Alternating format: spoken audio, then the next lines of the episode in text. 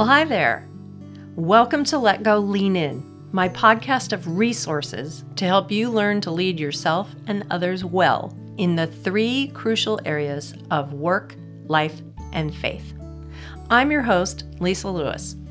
I'm an educator, researcher, and coach who can't stop sharing what I've been learning. Each episode will have a focused learning and practice. Think lesson plan. Whether it's through a conversation with another leader, a book or podcast recommendation, or a personal story of my own experience. It's my desire to offer something of value for you in each episode to help you identify areas or self limiting beliefs that have been hindering you in living the life of creativity, passion, and joy that God offers you every day. Now, that may sound like a tall order or a pipe dream, but I know it is possible. Like Emily Dickinson, I dwell in possibilities. Okay, let's get to today's episode.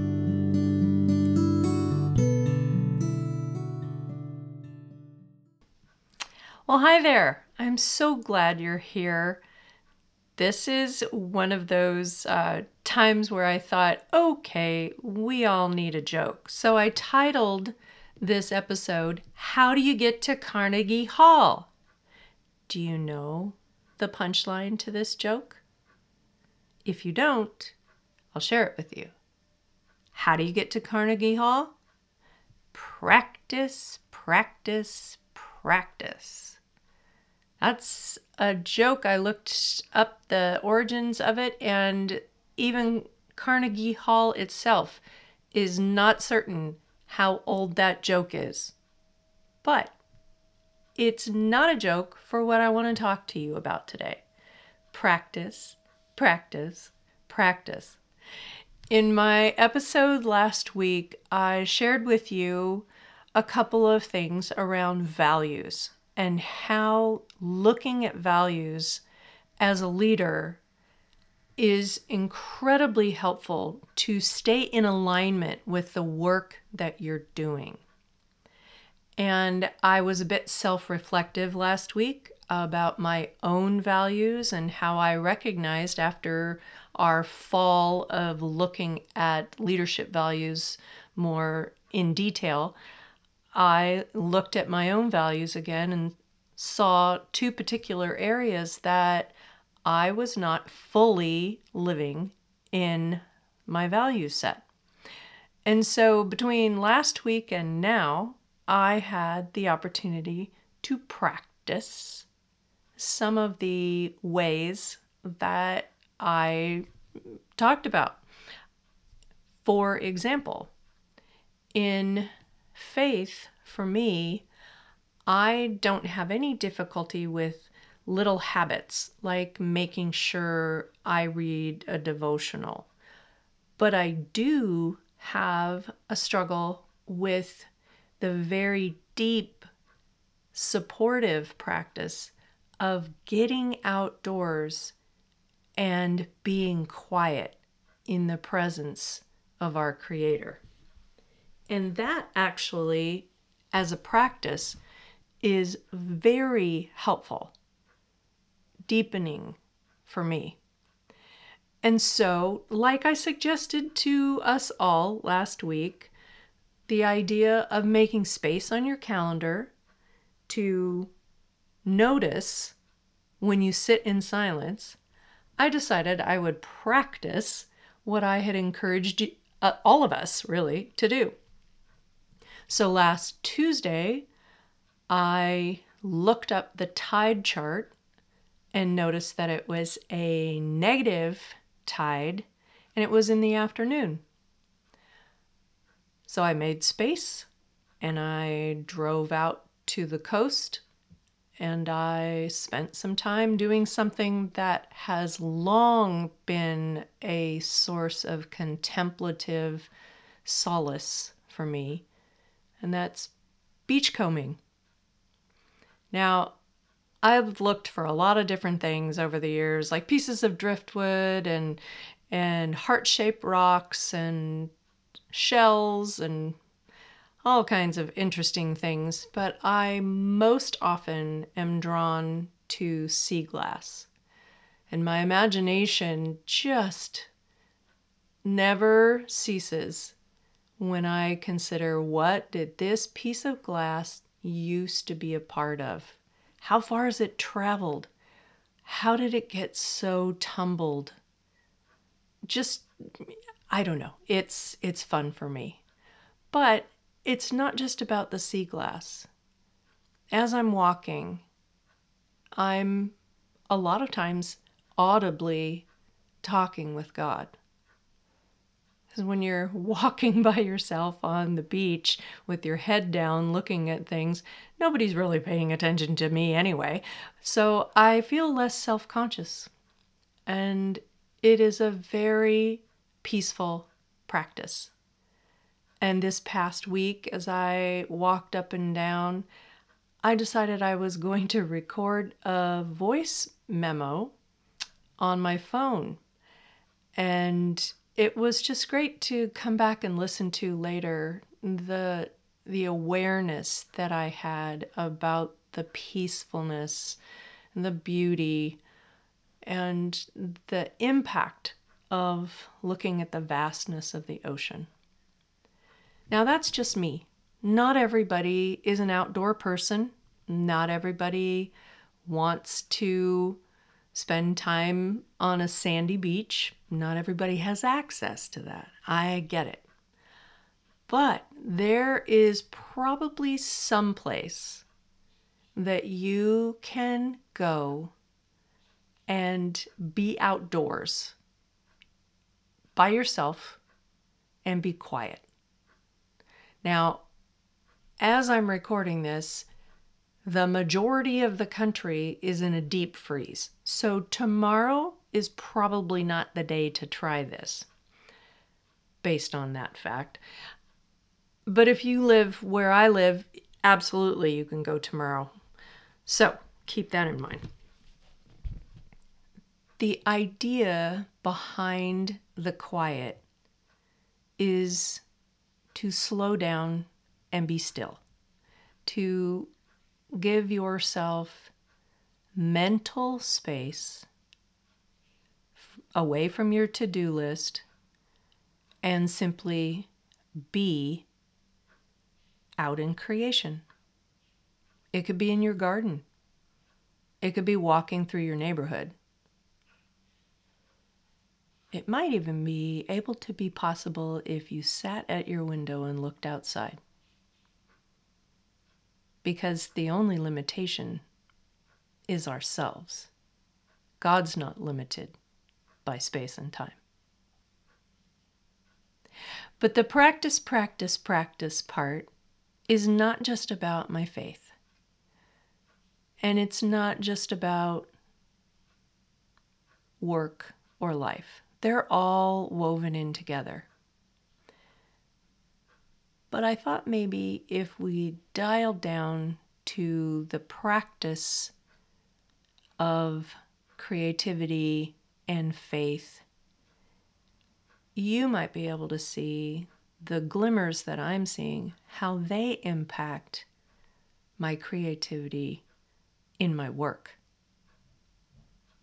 And I'm guessing they will impact the creativity that you need in your work as well.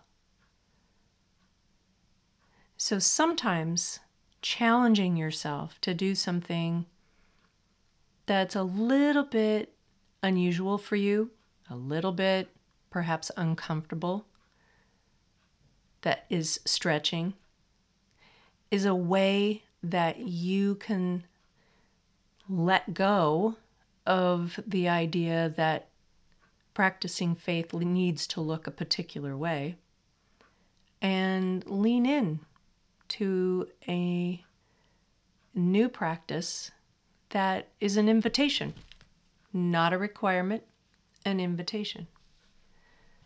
And creativity is like that too, because if you don't see yourself as a creative, you are constantly driven by external factors that keep your calendar filled and the appointments back to back to back happen during the daytime, you're not giving your mind and body and soul space for creativity.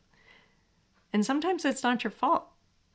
However, to be intentional about leading yourself well, you have to push back against the tide. Somehow, if it's simply saying no to a, a, meeting that's layered on top of another meeting and taking a 10 minute break for yourself, that, that may be the step that you're being invited to take. If you have been playing with the idea that you are a creative person, I encourage you to simply play. Have some time where you get some paper and colored pencils, or perhaps some markers and a, a heavier cardstock. Whatever feels invitational to you to play with a medium and experiment. I like to restore things. That's part of how I'm wired. You know, I'm a learner. That's one of my strengths. Well, restorative is another one of my strengths. And I love to go garage sailing or through thrift stores and find something that can be renewed and repurposed. And I recently found a welcome sign that had been sun bleached beyond recognition. And when I saw it, I thought, oh, I could paint that and bring it back to life. And today I finished the painting. It simply says welcome, but it also has details like flowers and a dragonfly and a hummingbird and a butterfly and the word welcome on it. And and so I have had so much fun practicing my painting skills. I'm painting on top of something, but I'm putting different colors together. I'm mixing paint and and I haven't always had a steady hand, and so I've been practicing the amount of paint on a brush and applying the brush to this particular surface and just having fun with it. And the practice of restoring something and the practice of painting this has renewed my interest in seeing myself as a creative person. So it doesn't have to be that you're making something brand new out of nothing to be creative. A lot of times, those are the examples that were given because they're legitimate. There's no doubt. But creativity is in all of us because we all bear the image of God. Whether you name God by God the Father, God the Son, God the Holy Spirit, or not, you may name a higher power differently. That's okay for you. I'm I'm not here to judge. However, I will say that because we are created beings, we bear the image of the one who created us. And we can show that image in a variety of ways and hopefully have a good time with it. So, my other practice for work is in writing, which is also creating content. And that takes up some time.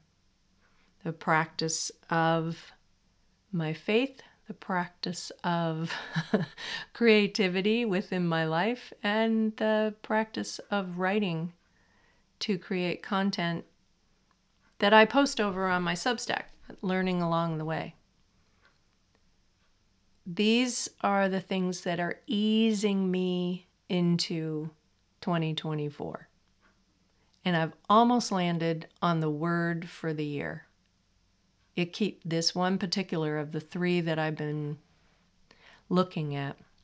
This one particular one is is really catching my attention in a variety of different ways. So I think that may be my word for the year. More on that later. I really would love to hear the practices that you are finding peace because you're practicing them, the ways that you are finding space that you are having fun with. So please either send me an email, lisa at lisalewiscoaching.com, or go over to Substack which is learning along the way, and comment on a post and let me know what you're doing. Thanks for being here today.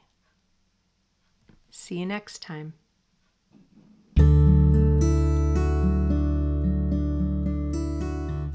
Thank you for sharing your valuable time with me. There's so many great podcasts to listen to. You choosing this one means a lot to me, especially. If you found value in this particular episode, would you please share it with a friend? Sharing helps others know what you find interesting and valuable, and plus, it allows the algorithm to pay attention to the interest in this podcast. And if you aren't already following Let Go Lean In podcast, would you take a minute to do that now, please? I feel needy asking this, but the way that algorithms work, when you subscribe, you rate the show, and you write a review, more people see the podcast in the suggested for you section, whether it's Apple Podcasts, Spotify, or another streaming platform. This is an easy way for you to help other women learn to let go lean in. One final piece of information this podcast is ad free thanks to generous subscribers to my Substack, Learning Along the Way. I share more there than on a podcast episode. We're a growing community, and I'd love to have you join us as either a free or paid subscriber. There are extra perks as a paid subscriber, like monthly Zoom gatherings and quarterly one to one coaching for founding members. Head over to Learning Along the Way on Substack.